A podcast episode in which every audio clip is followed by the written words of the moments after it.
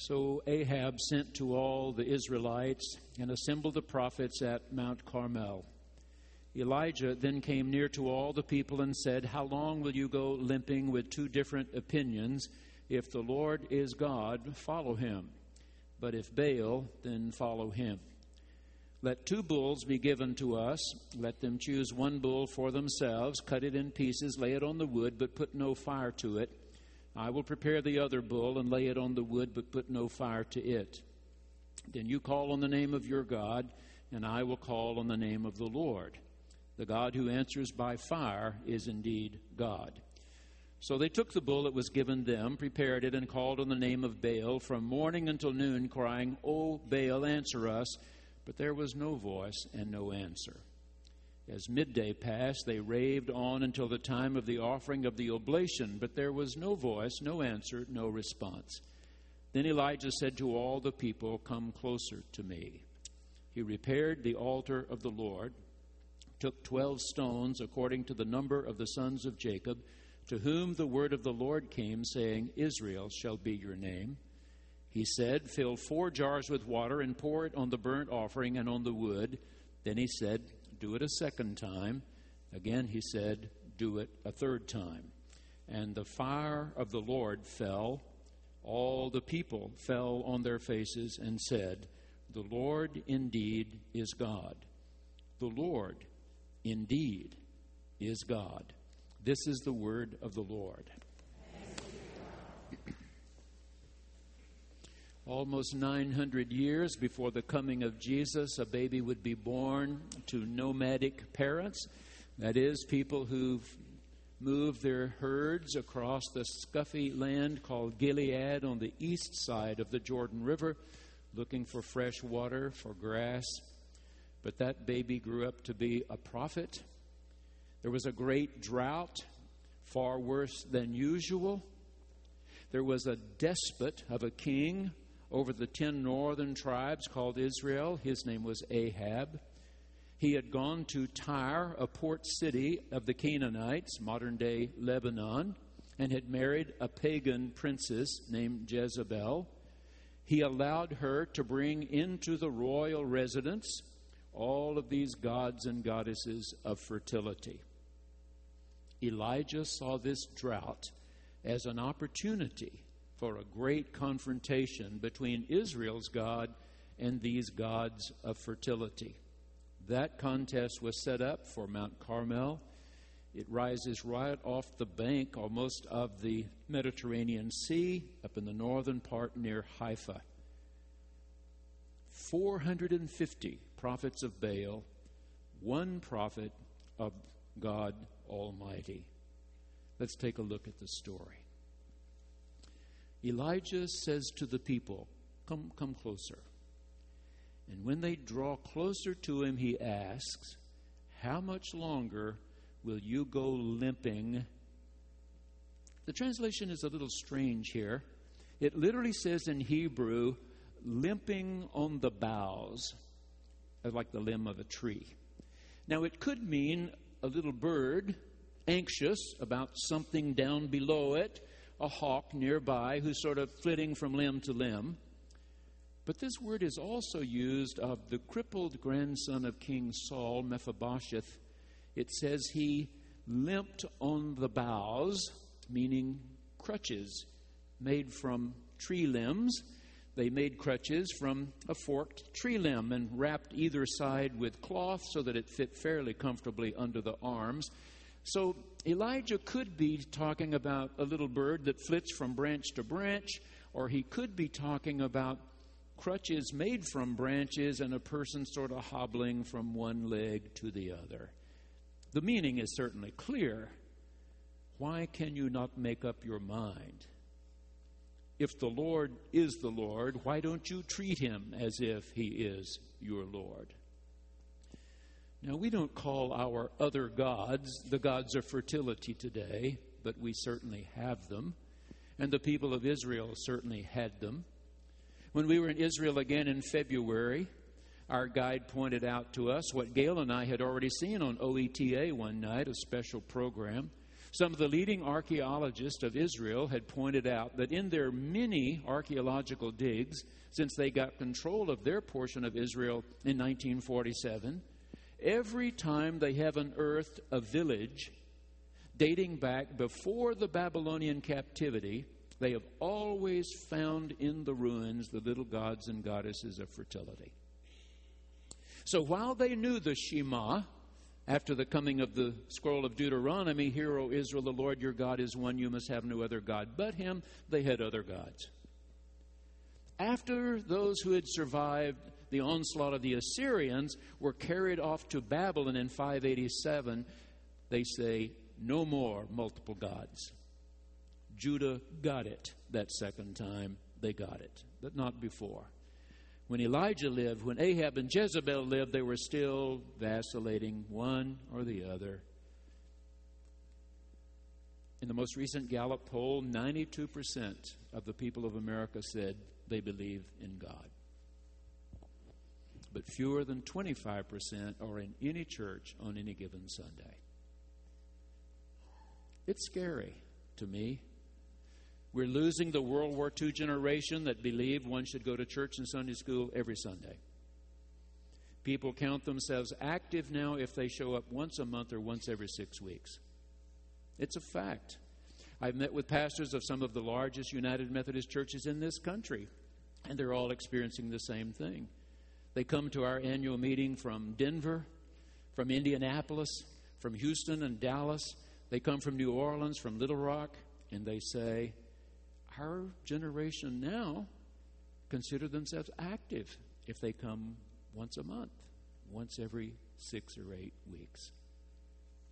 So, what's more important the other three weeks, or five weeks, or seven weeks? What's more important? I never really thought I would live to see Little League baseball tournaments played on Sunday morning in America. It's happening now.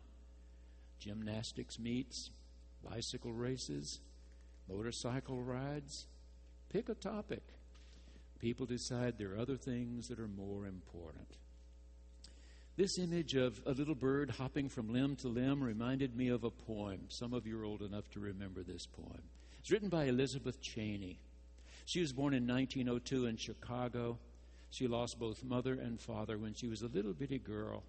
But she had an aunt and uncle who took her in, who really loved her, saw to it she was in Sunday school and church every Sunday. She grew up to be a poet and a writer. One of her poems became so popular that some of our grandmothers embroidered this little poem, put it up in the kitchen. Maybe you'll remember. Said the robin to the sparrow, I should really like to know why these anxious human beings rush around and worry so. Said the sparrow to the robin, Friend, I think that it must be that they have no heavenly Father such as cares for you and me. Number two, Elijah called again, Come closer, come closer to me. And then he rebuilt the altar of the Lord. He picked up 12 stones to remind them that they are 12 sons of Jacob.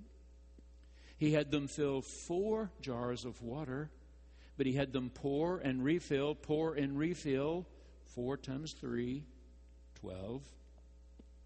And he also reminded them about Jacob, whose name had been changed by God. Remember that? Jacob, a twin, born holding on to the heel and ankle of his brother, was called Jacob the grabber.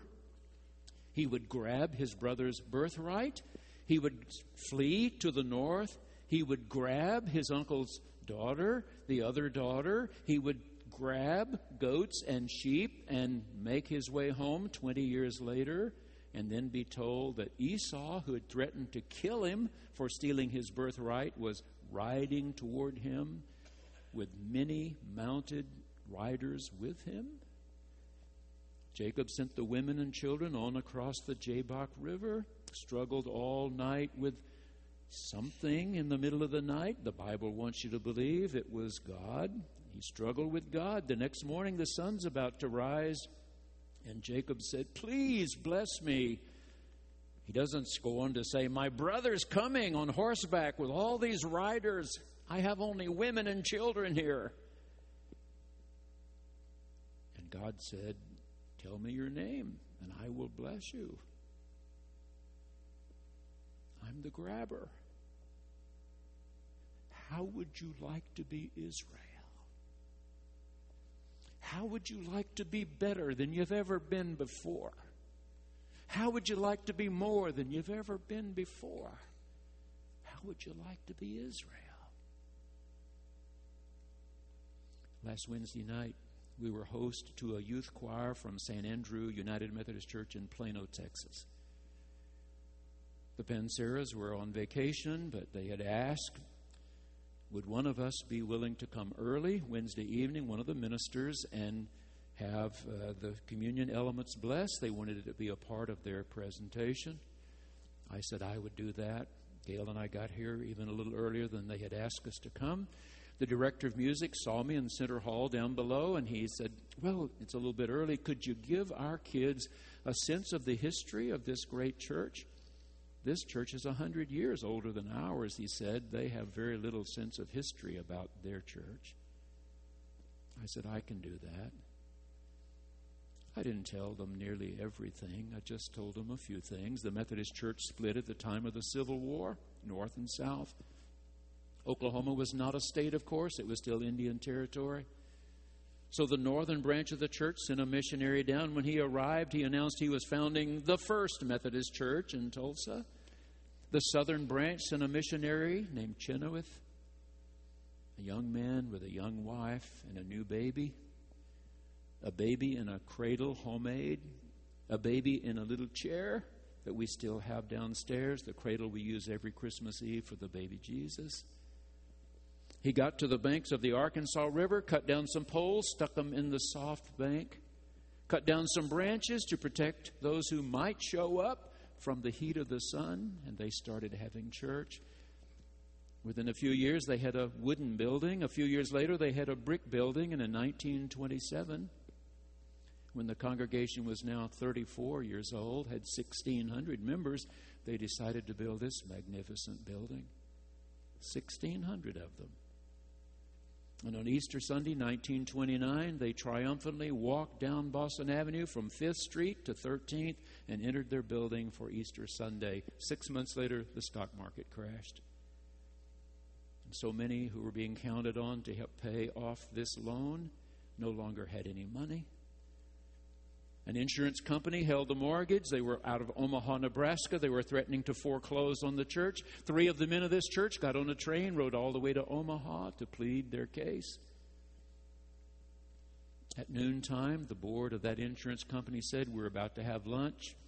You go away. We'll talk about this during lunch. You come back at 2 o'clock. We'll give you our answer. When they went back at 2, they were told, We found three Methodist preachers we think could bring your church out of this terrible depression. If your bishop will appoint one of those three, pastor Boston Avenue Church, we'll continue the loan. They said, We can't speak for our bishop, but we'll deliver the message. They got on the train. They rode back to Tulsa. They called the bishop. He said one of those three was in a big building project. He could not move. One had only been at his present church a couple of years. He could not move. The third one, he said, is already past 60 years old, lives over in Arkansas, pastor there. He's coming toward retirement. I don't think he'll move to Tulsa, Oklahoma, but I'll call and ask him.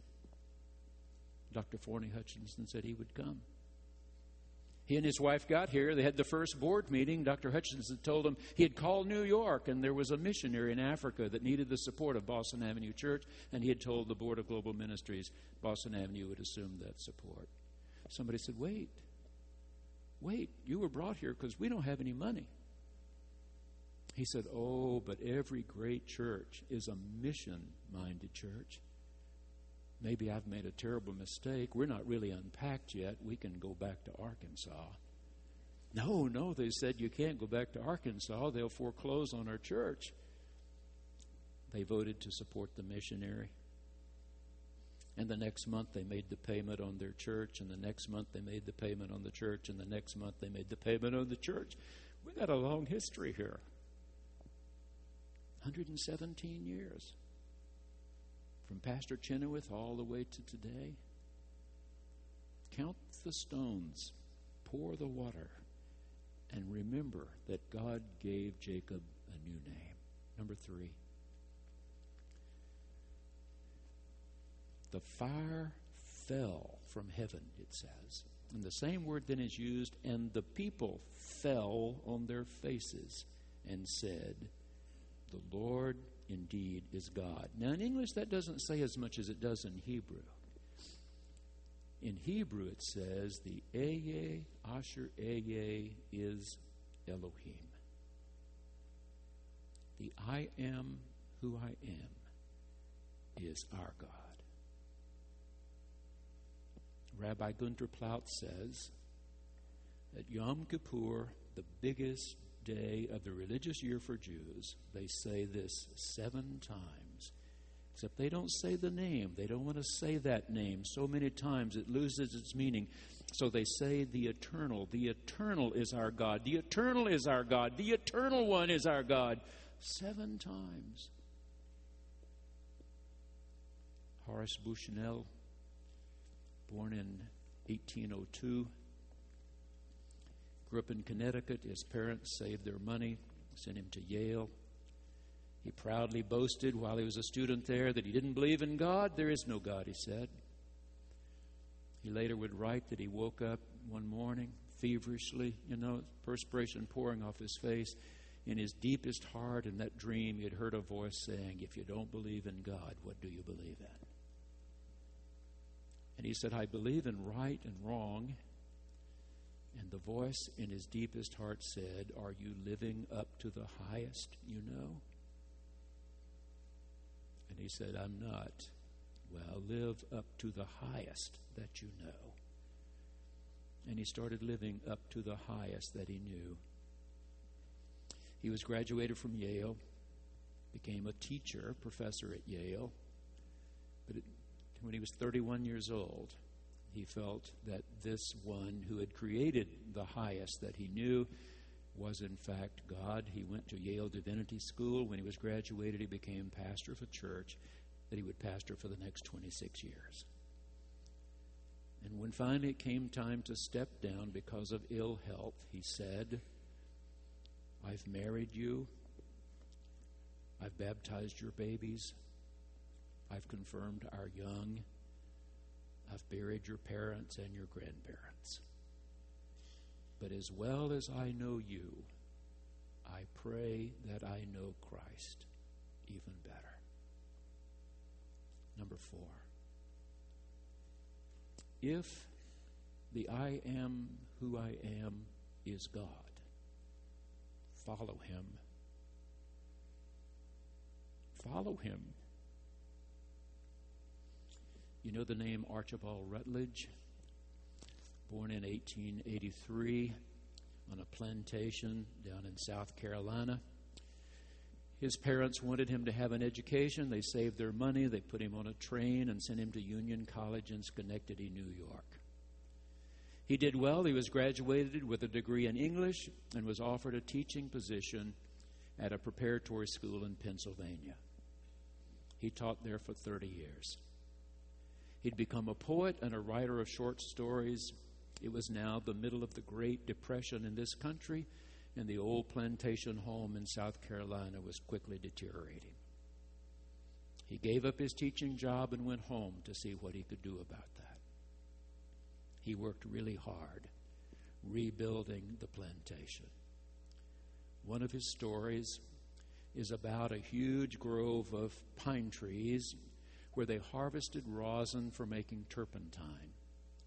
And one day, while they were working so hot in those woods, a fire broke out behind them. They never knew if someone had dropped a cigarette, just what it was, but suddenly that hot south wind of summer caught that fire and it was roaring toward them through that pine forest.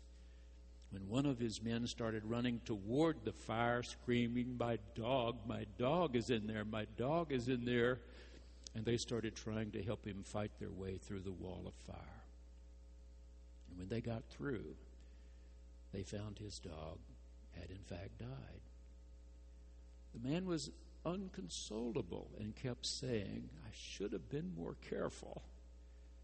I told him to guard my lunch bucket, and everything I told him to do, he just did it.